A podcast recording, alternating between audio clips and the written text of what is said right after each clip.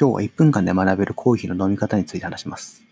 で、まあ、結論から言うと、まあ、好きな時に飲めって話なんですけど、まあ、その中でも、まあ、こういう風に飲んだらいいんじゃないかっていうのを話します。で、まず最初は朝起きたら空腹の時にコーヒーを飲む。これで頭がスッキリしますね。で、その後、まあ、昼食取っても取んなくてもいいんですけど、もし昼食を取ったらその後にもコーヒーを一杯飲む。で、次に、まあ、仕事ちょっとしますよね。で、昼食になると、まあ、昼食食べたら、なんか頭がなんか回んなくなりますよね。なんか。そういう時に、やっぱりコーヒーを飲む。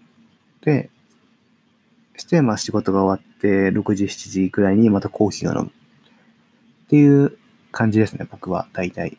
で、まあ、夜にもコーヒー飲みたくなるんですけど、でも次の日、仕事だ、仕事でなんか朝早く行かな、会社に行けなきゃいけないとかだと、そういう時は、カフェインレスコーヒーっていうのがあるんですよ。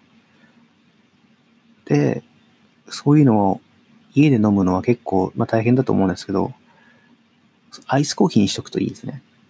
例えば、ハンドドリップでカフェインレスコーヒーの豆をひいて、で入れて、まあ、アイスコーヒーにして冷蔵庫に入れとくと。そしたらまあ1週間ぐらい持つんで、それを朝飲むとか、朝じゃない、夜に飲むとか。すると、まあ頭が冴えずに眠ることができるっていうのでおすすめです。